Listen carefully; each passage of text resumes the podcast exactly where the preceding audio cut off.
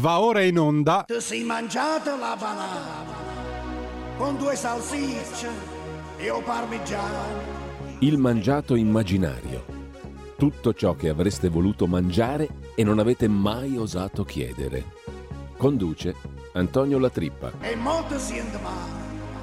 Se tu ti fai una limonata con tre cucchiai di citrate, sorrei dalla giornata. Buongiorno di nuovo a tutti coloro che ci stanno ascoltando e buongiorno, è un immenso piacere avere con noi ancora una volta il professor Antonio Latrippa. Buongiorno professore. Buongiorno direttore, buona giornata.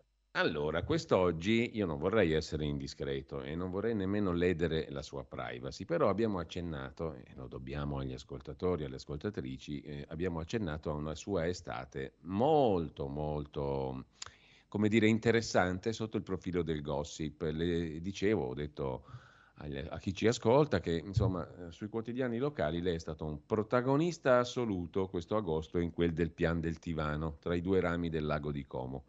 L'avevamo lasciata là. Io, ripeto, professore, non voglio entrare nella sua privacy. Lascio a lei di comunicare quello che può essere interessante per il nostro pubblico, perché siamo rimasti un po' in sospeso, professore. Ah, guardi, direttore, un po' diciamo l'estate è proseguita come ci siamo lasciati, se non erro, ai primi di luglio, quindi ho avuto la fortuna di poter fare un mesetto abbondante in quel che è il pian del Tivano e poter eh, godere eh, della bellezza della montagna e dei suoi abitanti.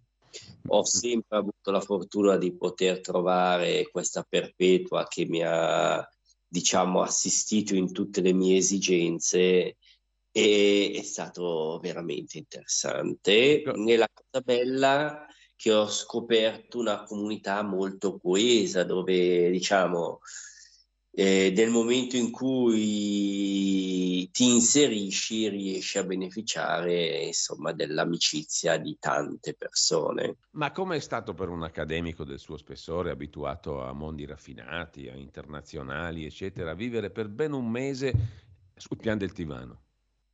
Ma guardi, alla fine quando gli eccessi sono sempre belli, quando sei abituato a, al troppo, hai voglia non di tornare al normale, ma di tornare al meno del normale.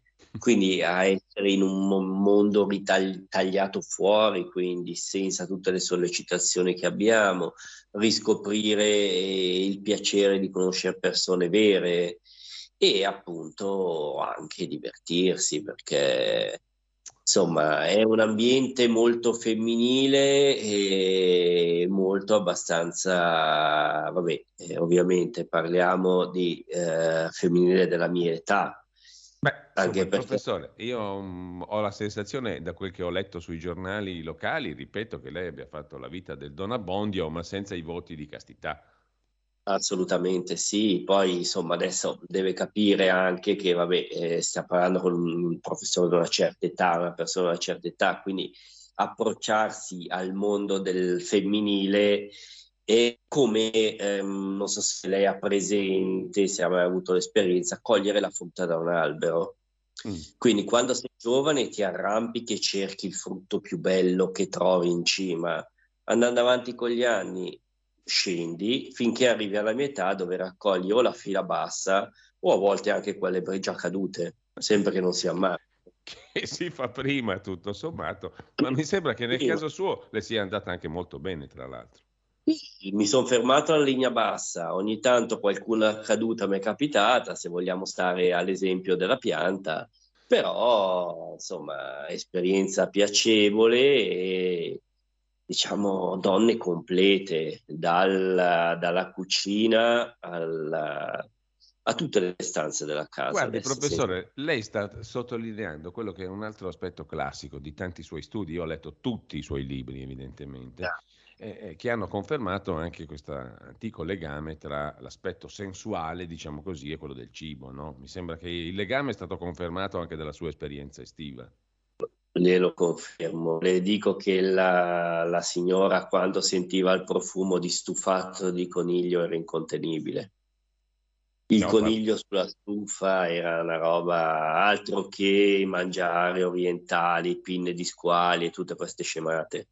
Stiamo parlando della sua perpetua, della Cesira. Ah, sì, sì, sì, sì, assolutamente. Non volevo far nomi, ma tanto ormai è nota e poi comunque eh, non è che a lei dispiace.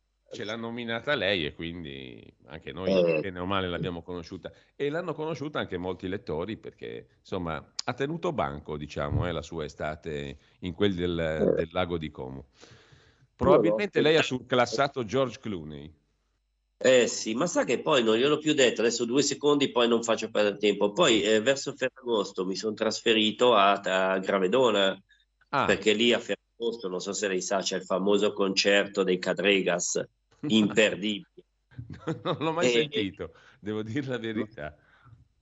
Ah no, imperdibile, guardi, e lì devo dire che ho cominciato a pasturare per prepararmi un autunno insomma, non di solo pane vive l'uomo. Insomma, non è, non è, finita qua, insomma, professore. Non è finita qua, non è finita qua. Questo pane bisogna condirlo un attimo, perché poi soprattutto a una certa età non va, fai fatica.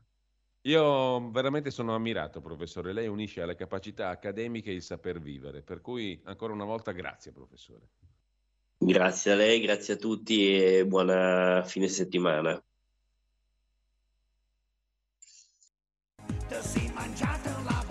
Avete ascoltato Il mangiato immaginario